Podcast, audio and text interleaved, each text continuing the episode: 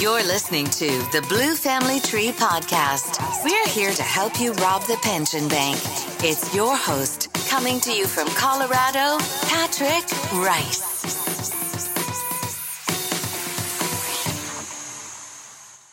Welcome back to this episode of the Blue Family Tree. Just like she said, our goal here is to keep you alive well into retirement. Take that pension bank for every last cent you can, and in order to do so, we give you a few things to think about that will help keep you alive and get you home safe at the end of every shift. You're listening to the Blue Family Tree Podcast. What's up, my family? It has been a long time since I have been behind the microphone. Apparently, that's going to be an issue. Uh, June, May, June, uh, in a regular year, probably more May, uh, is kind of a crazy time around the Rice household. And for those of you who don't know, this is entirely volunteer. Uh, there is no money to be made on the Blue Family Tree podcast. This is something that I throw together as a 20 plus year cop uh, who just loves cops and wants to do everything I can to help preserve the police family, both the blood and the blue uh, keep everyone well informed and educated on causes of line of duty death and things we can do day to day to keep ourselves safer and keep our head in the game. So uh, I apologize for those of you who are following the podcast. I know there's a handful of you out there who uh, have signed up and become regular visitors to the podcast. And I didn't mean to disappoint you by waiting so long to put out another episode. But here we are, and we are ready to roll. Today, I want to talk a little bit about just the month of June. Uh, it's not even close to over. Uh, we still have a week and a half or so to go here. But June has been kind of a terrible month for uh, line of duty death, just in bizarre, bizarre ways. We're going to walk through them from the most recent to the beginning of June. And you will see if you don't follow uh, on Officer Down Memorial page already some startling line of duty deaths in June of 2021. Holly Springs, Georgia, Officer Burson. This is a great example of where the culture is in our country and that's what all these are going to kind of tie back to today is the post george floyd uh, systemic racism theory that uh, all cops are evil and so we just don't need to listen to them follow their directions or do anything to be compliant at all whatsoever with the big bad evil police Holly Springs, Georgia officer Burson was dragged after his traffic stop. Uh, he had contacted the driver and he was at the window and uh, I don't know all the details. Many of these I'm not going to know because they're just so fresh. Uh, but the gist is he's at the window. The driver decides he's going to take off from the traffic stop and he tries to stop it from happening. We've all heard about this uh, either in trainings, seen it happen ourselves, or had an, uh, an experience of that on our own. Uh, sometimes they're fatal, as in this case. Fortunately for Officer Burson, he was able to return fire while being drugged by the car, and he did fatally wound the man who ultimately killed him by dragging him down the road. So, two dead. Uh, of course, we don't want any to die, the offenders or the officers, but uh, it's somewhat comforting to know that at least Officer Burson had the presence of mind to try and save his own life by stopping the vehicle through stopping the driver. Uh, unfortunately, in this case, that was unsuccessful. Seattle officer Brenneman Harris, uh, she was on her way home after work. She was working a swing shift and she's going home in the middle of the night, uh, somewhere around 1.32 in the morning and she rolled up on a traffic accident. Uh, just like any of us being a uh, good citizen and wanting to do the right thing and knowing that you have special skills and uh, you know how to help, she stopped. She was helping at this crash uh, when a passerby uh, struck her. Now, as awful as it is, the passerby did stick around and did the right thing. And I haven't seen any reports that there was any intoxication or anything like that from that driver. I don't know the details around how Officer Brenneman Harris was struck and if there was anything that she could do different or better, uh, or if she did everything she could and uh, it was more on the fault of the driver. Those details I don't know, but what makes her case extremely unique is that the people that she stopped to help at this car crash, whose vehicles were disabled, after witnessing her getting struck and killed by a passing motorist, one of them took the opportunity to jump in her POV and steal her car posthumously.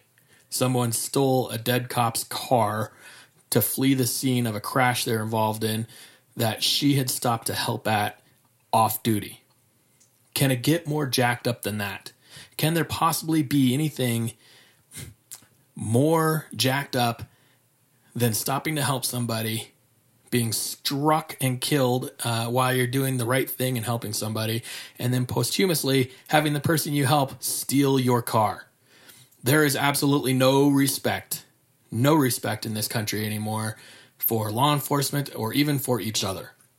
Everyone is out for themselves these days, and I, I, I back up. I, obviously, I'm upset. So, not everyone is selfish and out for themselves. But you know what I mean. The masses. The masses are out of control. They're looking out for themselves. They don't believe there's consequences for their actions anymore because, in large part, there's not. We're running speedy trial on minor cases because of COVID. We can't get people in front of a judge fast enough. And of course, speedy trial is not something that's going to be lifted. So we're losing cases just because the courts are overwhelmed and the DAs are dropping cases even before Speedy because they're not that important to them.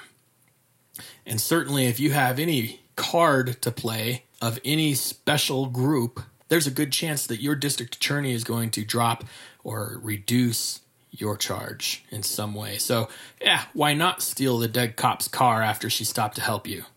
There's no consequences in, in, in life anymore. Again, that was in Seattle. So I, I guarantee you, that was somewhere in the thought process of that offender. Now, one that you may have missed because I think it popped up late. Uh, sometimes Puerto Rico does this to us.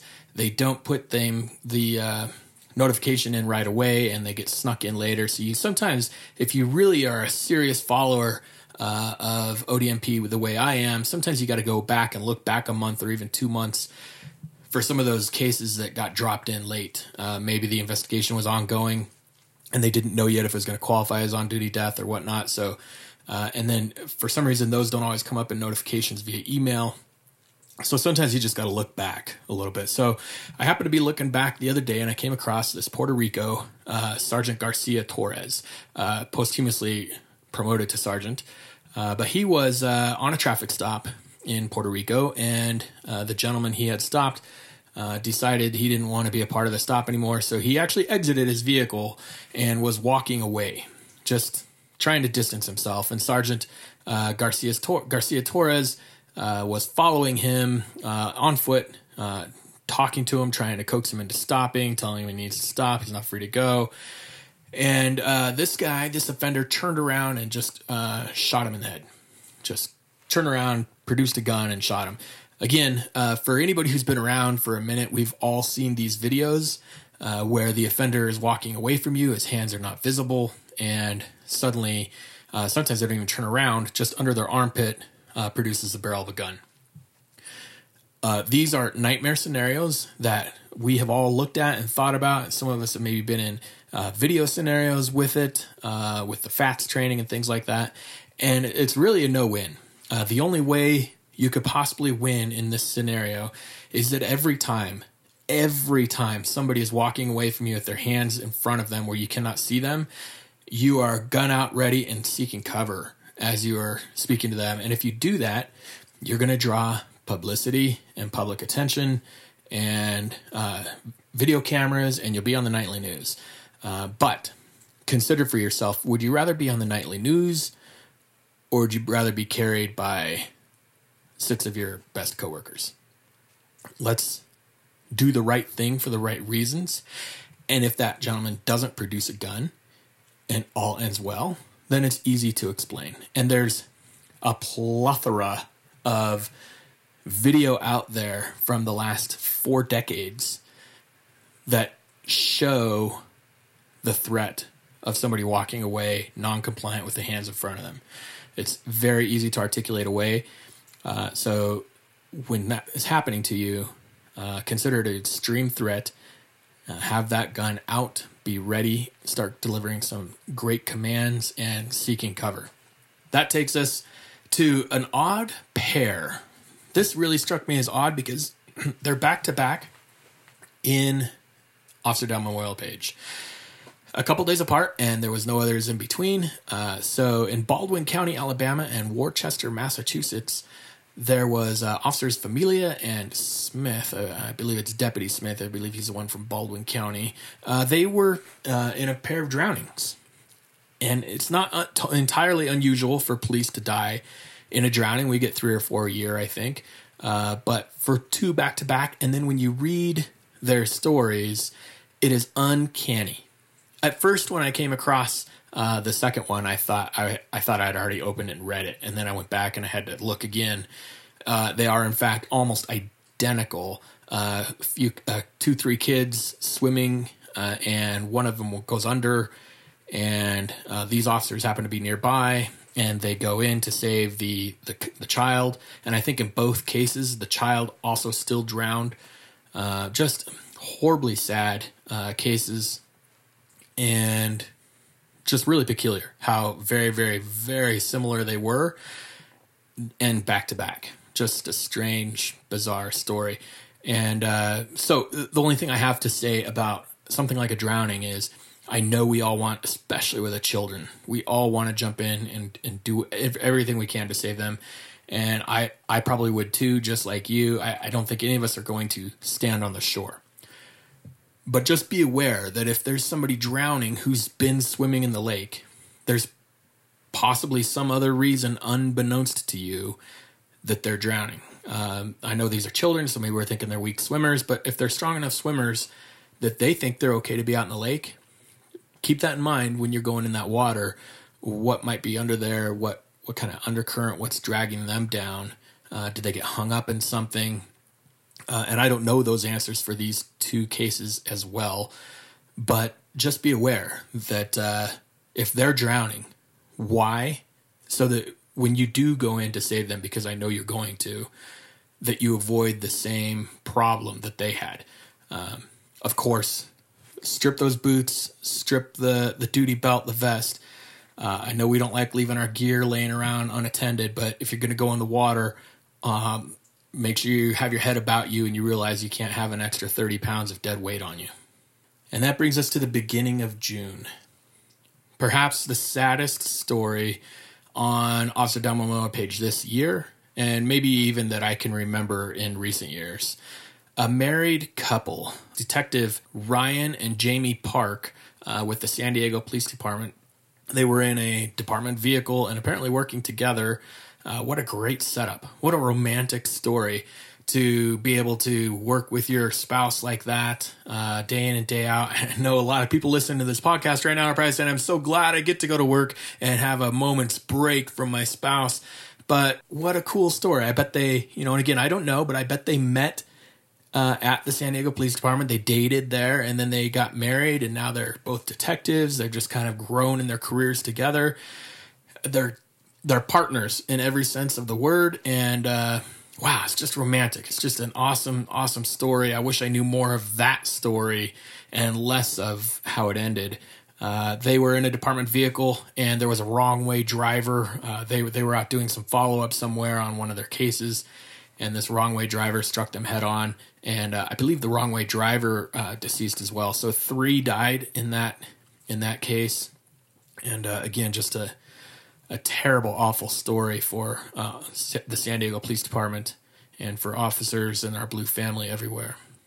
But with those in mind, why is why is it that we have such a huge disrespect right now for law enforcement? Now, when you look at the drownings and you look at the wrong way driver, uh, you know, okay, those may not be a sign of disrespect towards law enforcement and a sign of the times. But when you look at a gentleman walking away from a traffic stop, and I know I'm going to get hate mail because I call him a gentleman, uh, I just try and use as neutral of terms as possible here, there, in court, at work, everywhere.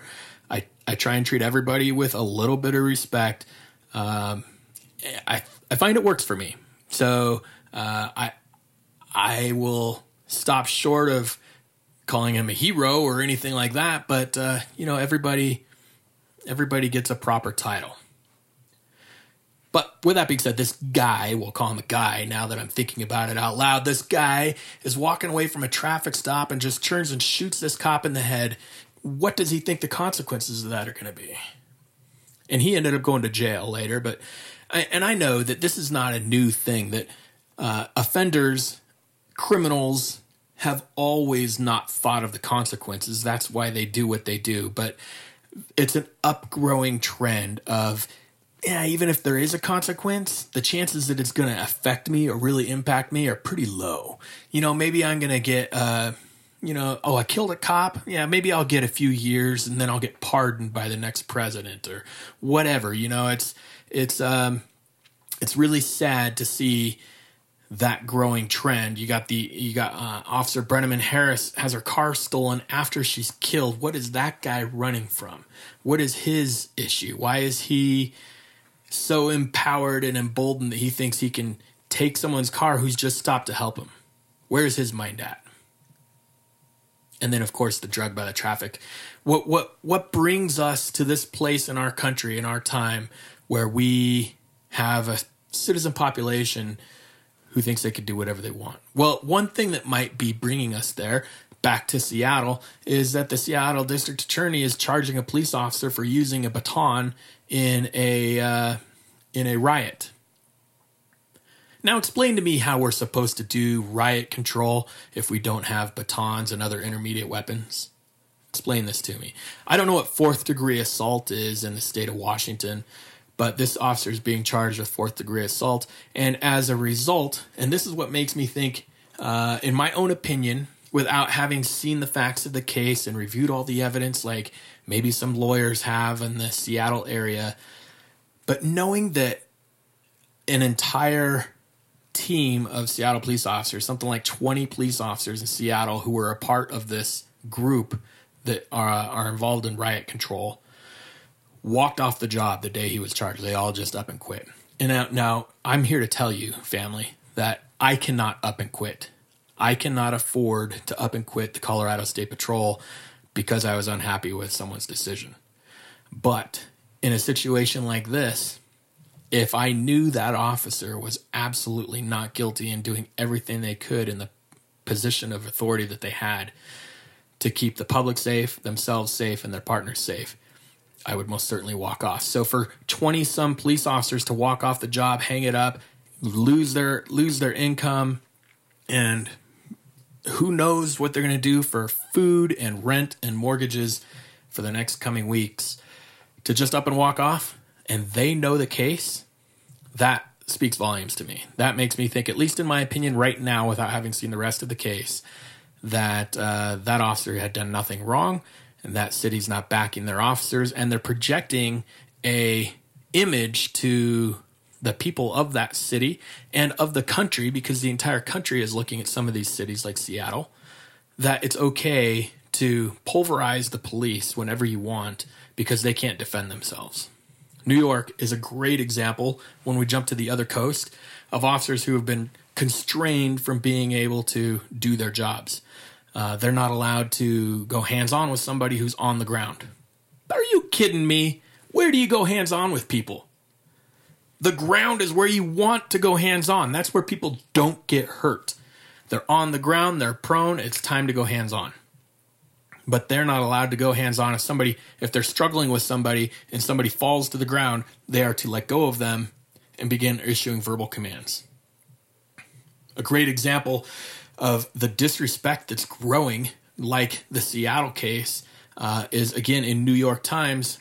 Just the other day, there was a report that a uh, um, the New York Times made a report that uh, somebody had been trampled in uh, an incident in Washington Park. The offender in this incident was crazy. They had a knife. They had a taser.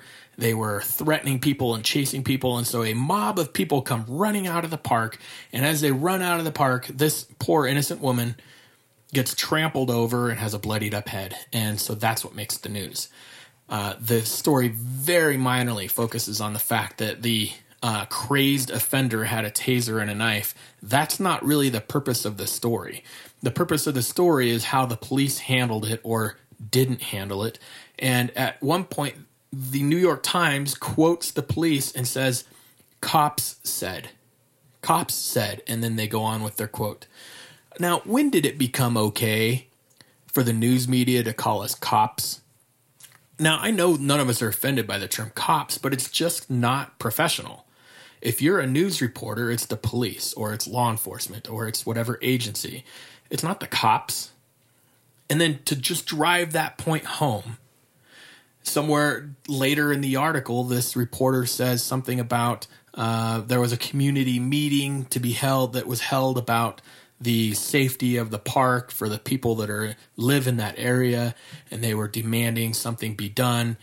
And the news reporters uh, said that the police said that they will look into it and put into quotes, put into air quotes, the look into it, or that wasn't the word, but uh, that they will try their best to do something about it, or some term like that. But the news reporter put just part of that quote in quotes, and it was the "do our best" or "look into it," whatever it was uh, that uh, they put into quotes, kind of taunting or laughing at the police, like, "Yeah, right, you're going to do your best."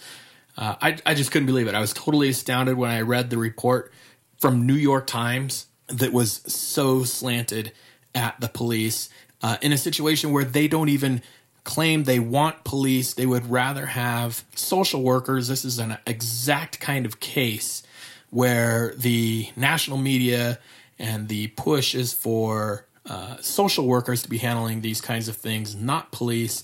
And then here in this article, they're taunting the police. The reporter is taunting the police and talking about uh, how we're not going to do anything, uh, essentially. Uh, so I, I don't know how we overcome that other than we just keep putting one foot forward. We keep showing up to work and we keep doing our jobs. We we know we know how to articulate everything we do. But the most important part of it all is that you remember your basic safety that car drives off from the traffic stop, you disengage. That person walks away from the traffic stop and is non compliant with their hands in front of them, we do what we know we're supposed to do and we protect ourselves. Make sure we're thinking straight when we go into save, savior mode. Uh, sometimes we get into these situations where we die on duty because we're in a conflict.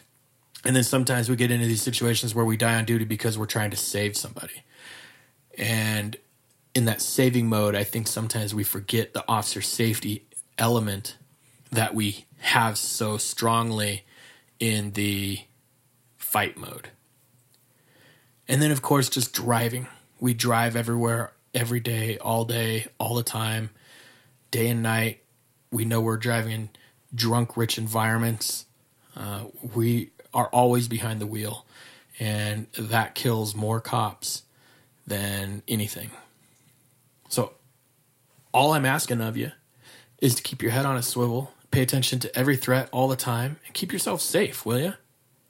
And you know what? If your department's not backing you, maybe it's time to find somewhere that will take care of you uh, before you have to walk off or before you find yourself facing criminal charges for defending yourself. Uh, I'm not uh, suggesting to anybody to boycott police or run away from this career. We need good cops out there. We need you out on the front lines. But take care of yourself. Make sure that the stress imposed on you by your department or your city or your county or your state is not so great that it's causing you to stop focusing on what's important to you right now. God bless you all. Thanks again for tuning in. We will try and get out another episode soon.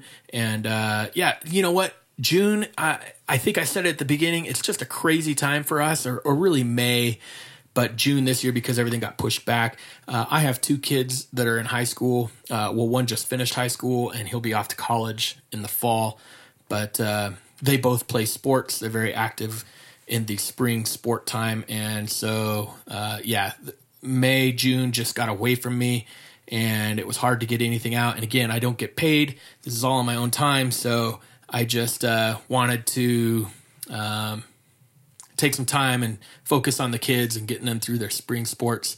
My son through his last uh, season of lacrosse, and my daughter through her uh, well, essentially first season of uh, of soccer. She was a starting goalie for her high school last year, but last year COVID canceled the season, so uh, we just finally got her on the on this on the um, field for her sophomore year, and they went to playoffs. They did a great job.